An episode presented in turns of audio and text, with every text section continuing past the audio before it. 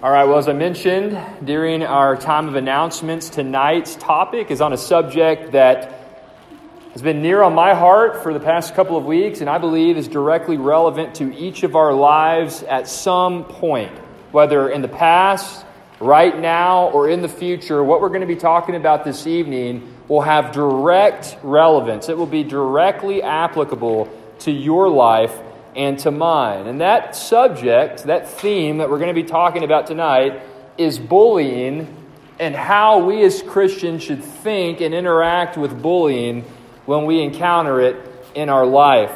So, before we get too far into our time together tonight, I just want to make sure we're all on the same page about terms. Would there be anybody here tonight who would be willing to provide us with just a basic definition of bullying. We, we, we talk about bullying a lot. We hear about it at school, social media. Our parents talk about it with us. But what would be a basic definition? Making fun of the way people talk, yeah? That's a classic example of bullying, yes. Mentally attacking somebody, okay? Making fun of their appearance. I get that a lot, uh, unfortunately. Cyberbullying. That's, that's a pretty prominent example in our day and age. Yes. Yeah, even like say, hey man, you're just a nerd, just smarter than everybody else, right? That's that can be a definition or an example of bullying. Yes.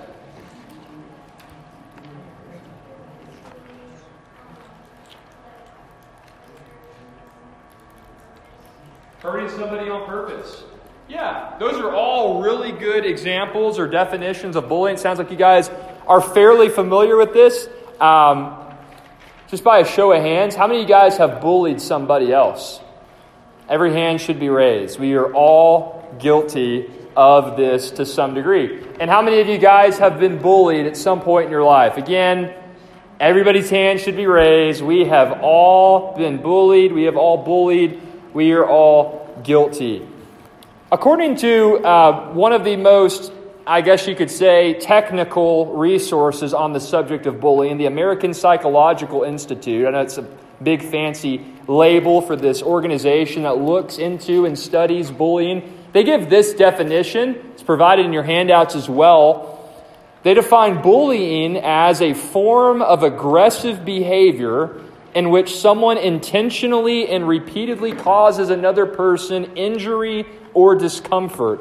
Bullying can take the form of physical contact or harmful words and action. So, when we talk about bullying, as we consider this concept tonight, we're talking about situations where an individual person or a group of persons intentionally seek to harm other people. And as you guys noted, this can be physical harm, it can be emotional harm, it can be mental or psychological harm, but at the end of the day, regardless of the different ways that bullying can take place, as Christians, we should do everything in our power to ensure that our relationships have zero tolerance for bullying.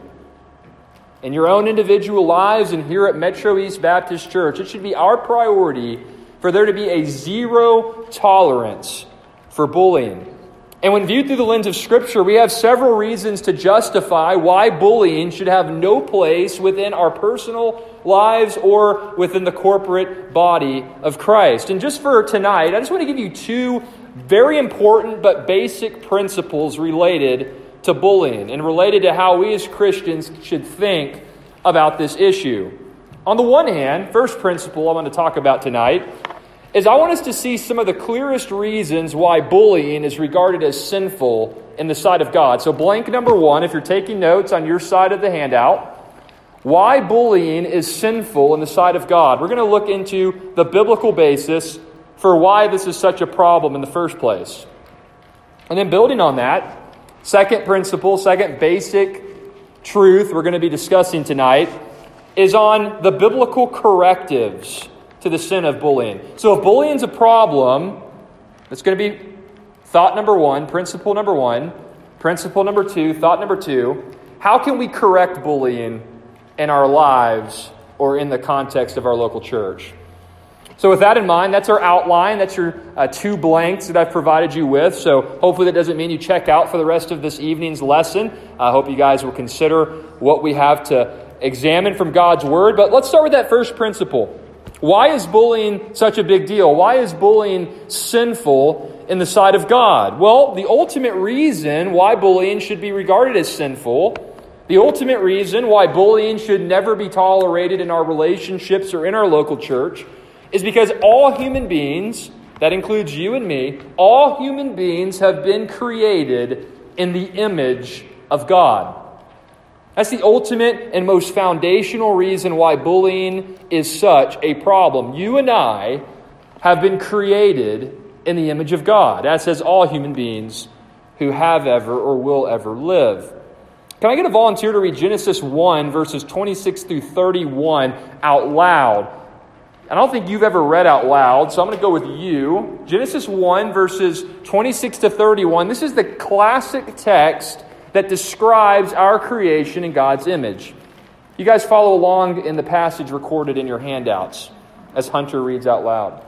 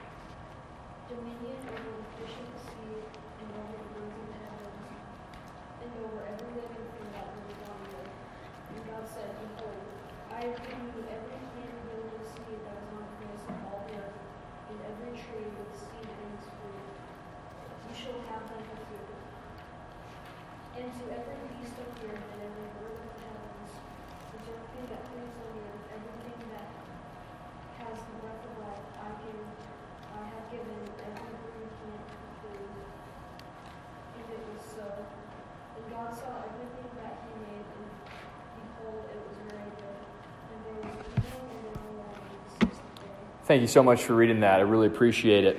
So, as we just saw from this text, we find that God created human beings in his image. And when the Bible speaks about the image of God, you guys, if you've grown up in church, if you've been coming to Sunday school or Wednesday nights in the past, you've probably heard of this term before, but just to refresh your memories, to be created in the image of God is simply this it is to be a bodily and visual representation of God.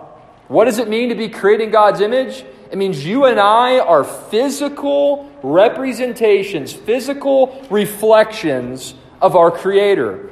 So, as a creature made in God's image, we are called to love God and to love neighbor perfectly, as we find in Matthew 22, verses 36 through 40. As a creature made in God's image, we're called to reflect God's lordship over all the earth through how we steward the resources and the planet that God has entrusted to our care. As we just saw in Genesis 1, God has called us to exercise dominion, to exercise lordship over this world. And as a result of being made in God's image, as we just saw from our passage in Genesis 1, we have a unique ability to have a personal relationship with our Creator. It's something that no other creature can claim to as those who've been created in the image of God, unlike the fish or the birds or the creatures that crawl over the face of the earth, you and I, human beings, can have a personal relationship, an intelligible relationship with the God who has made us. And as a result of these realities, as a result of being created in God's image, every human being has value and worth in the sight of God even as sinners, even though we live in a fallen world, even though we all fall short of the glory of God, human beings, you and me, are still viewed by God as the crown jewel of His creation. Notice how this is further emphasized in a passage like Psalm 139, verses 13 through 16.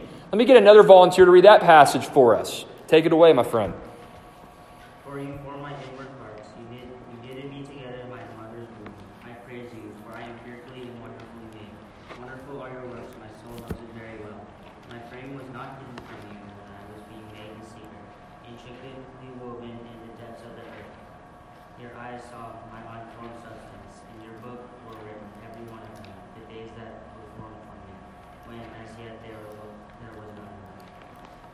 Now, just stop for a second and wrestle with the passage that we just considered together. Let this sink into your soul. This is how valued you are as a human being made in God's image. From eternity past to eternity future, God is intimately aware of every detail of every person who He has ever or will ever create. There is nothing in our lives, past, present, or future, that God is not intimately aware of. When surveying the totality of human history, there is nothing past, present, or future that escapes the notice of God. God cares deeply about everything in your life, in my life, and in the lives of our neighbors because human beings have been made in His image. Human beings are precious in the sight of God. And if that's the case, if human beings matter this much to God, well, then shouldn't we likewise embrace this same mindset? My friends, this is the ultimate reason why bullying is sinful in the sight of God. This is why we should have a zero tolerance for bullying in our individual lives, in our relationships, and in the local church.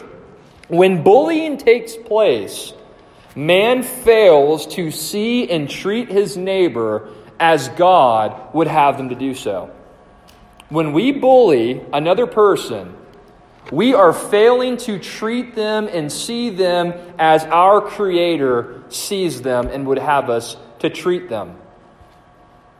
So, we've now considered the biblical basis for why bullying is sinful in the sight of God. We've seen why this is a problem from Scripture. It's rooted and grounded in our creation in the image of God. Let's now look at some biblical correctives. Okay, Dewey, bullying's wrong, bullying's sinful. What's the solution? I mean, look, look in any uh, reality TV show or TV show on Netflix or Amazon Prime. Look at social media. Come to my school. Come to my sports team. Bullying's everywhere. It just seems to happen. It's even regarded as the cool thing to do. How do we fix this? Well, I wanted us to just focus on three key passages that we can keep in mind as we leave here tonight to go out into our schools, into our workplace environments, into our extracurricular activities, whatever you do outside of these walls. I want to give you just three passages that will help you think about how to avoid falling victim to the sin of bullying. Passage number one is Matthew chapter 7, verse 12. Passage number two is Ephesians 4 29. And passage number three is 1 John chapter 4, verses 20 and 21. Let me get three volunteers to read those. Each of those, we're going to go boom, one, uh, boom in the back, two. You've already read. I don't think I've ever seen you read before, so you can take number three.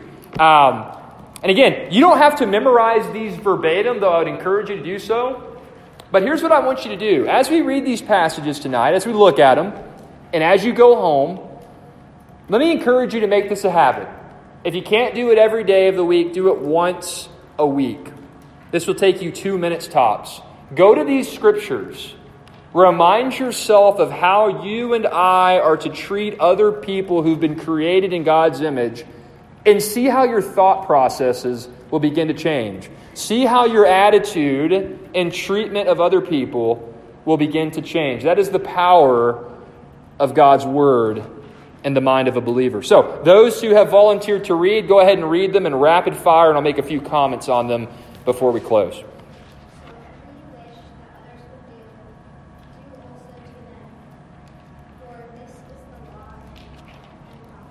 Very good. Yeah, go for it.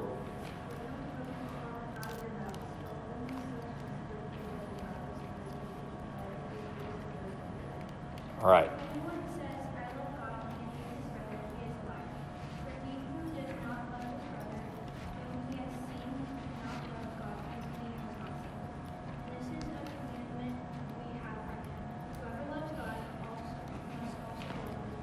Very good. So these are very clear, very straightforward, very practical texts that we can consider against the backdrop of bullying and how we should think of our relationship to bullying as believers. Matthew 7 has historically been regarded as the golden rule. How many of you guys have heard that growing up? The golden rule. Do unto others what you would have them do unto you. You probably saw it on the Instagram post today or in the text message that I sent out earlier, right? Matthew 7 12, that's the root, that's the origin of the golden rule. It's very simple. We all want to be treated with fairness, with kindness. We want people to see our value and our self worth. If that's true for us, don't you think it'd be true for those you interact with? If you want to be treated that way, wouldn't they likewise want to be treated the same way? That's the principle Jesus is making in Matthew 7. Treat others how you want to be treated. If you don't want to be made fun of, if you don't want to be talked down to, I think if we're all honest with ourselves, nobody wants those things to happen. Jesus says, don't do it to other people then. Ephesians 4. The words that you and I speak, here's the gist of what Paul's saying in that text. The words that you and I speak have power. They can build up others, they can encourage others, they can, they can comfort other people, they can also tear down, they can hurt, they can cause damage that can't be undone. Truly. The words you and I speak, my friends, should be used very, very carefully. There's going to be times where we joke around with our friends. There's going to be times where we have a unique relationship with a loved one or a friend that other people may not fully understand. But we need to be very, very careful that we don't cross those lines in our bantering, in our joking, in our relationships to where what's said in good fun simply becomes an excuse to bully, to cause harm to another. Remember, bullying is not just physical harm, it's not just beating somebody up, shoving somebody into a locker.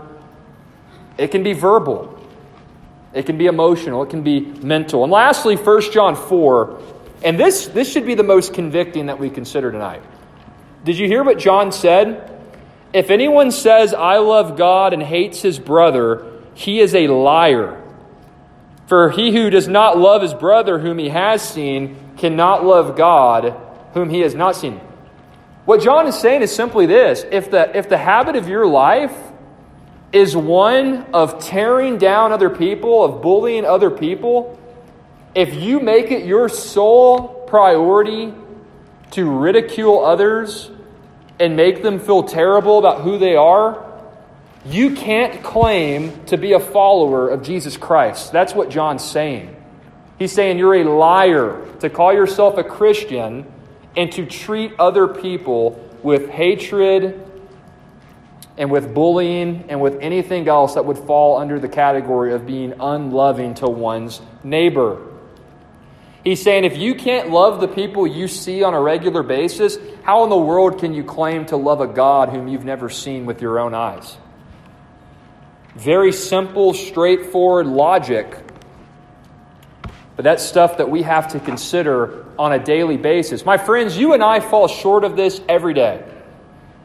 The likelihood is we're going to struggle with bullying for the rest of our lives, but that's not an excuse just to give in and not try to pursue excellence in how we interact with other people and how we treat our neighbors and our family members and our friends for the glory of God. And as we prepare to draw our lesson to a close, I want each of us to consider this in the quiet of our own hearts. I'm not preaching this lesson to make anyone feel bad. I'm not trying to ridicule anybody because I have been guilty of bullying in my own life more times than I can count. And I must repent and seek the Lord's forgiveness when that sin manifests itself in my life. I'm not any better or any less susceptible to this than you are. But here's what I want us to do before we close think about the pattern of your life. Think about the trend or the trajectory of your life. Do you treat others the way that you want to be treated? Is the golden rule a staple for you? Do the words that you speak have a tendency to build up others, or do they have a tendency to tear down others? Would the people closest to you not your parents necessarily, not the people at church necessarily. I'm talking the people who really know you, the people who you share the most with, the people who you spend the most time with. Would they say that your life as a pattern is marked by Christ like love and concern and treatment of other people? Does your lifestyle match your profession of faith? Not with perfection, but as a pattern. These are the questions that we must all consider for ourselves tonight with honesty. And if you're here tonight and you're a Christian and you're walking in a way that's pleasing to God, you've considered these verses, you've considered what I've said, and you say, you know what? Yeah, by God's grace, I'm not perfect, but by God's grace, I'm doing okay here. I, I tend to model these characteristics. Then praise God. Keep going. Keep being salt and light where God's called you. But, friends, if you're here tonight, maybe you're a Christian and you just struggle here. Turn to Christ. Consider these texts we've reviewed as a group. Pray that God would give you the grace to make the necessary changes that you need to make in your life. When you feel that conviction in your heart, when you have those thoughts in your mind of, of ways you've fallen short, turn away in repentance and then throw yourself upon the grace of God. Know that God will forgive you of your bullying and of all of your sins through faith and faith alone in the Lord Jesus Christ. Maybe you're here tonight and you're not a Christian. Maybe you're here because your friend or your family member drug you here. Maybe there's a girl or a boy that you think is cute. And you were hoping they'd be here tonight so you could get to know them a little bit better. Maybe you're just here by happenstance, but for whatever reason, you're here. And even as I say this message, even as I say these words, you feel conviction in your heart. You know that right now you don't know Jesus Christ as your Lord and Savior. You know that your life is one where your words tear others down, where you don't treat others the way that they need to be treated, that God would have them to be treated. If that's you, my appeal is simply this turn to Jesus Christ and receive forgiveness of your sins. Enter into a personal saving relationship with God through faith in Christ alone. And by the indwelling Holy Spirit, upon becoming a Christian, upon receiving the Holy Spirit as a gift of God's grace, watch how He will progressively transform you into the man or woman He's called you to be in His Word. That's where I want to leave us tonight as we have considered the subject of bullying and how it relates to our lives as Christians. If any of you should have any questions, uh, about tonight, about anything that we've discussed, or about anything related to God's Word, please come find me or an adult leader after we're done here. Be more than happy to serve you in any way that we can, to point you to God's Word in any way that we can. And of course, if you're here tonight and maybe there's some other issues, maybe you need prayer, maybe you need help understanding what it means to be a Christian, we want to be able to serve you and help you think through those issues in any way that we can. So, with that being said, Thank you guys so much for coming tonight. Thank you for being such a great group of kids. I really am thankful to be your pastor and to do life with you and your families here at Metro East.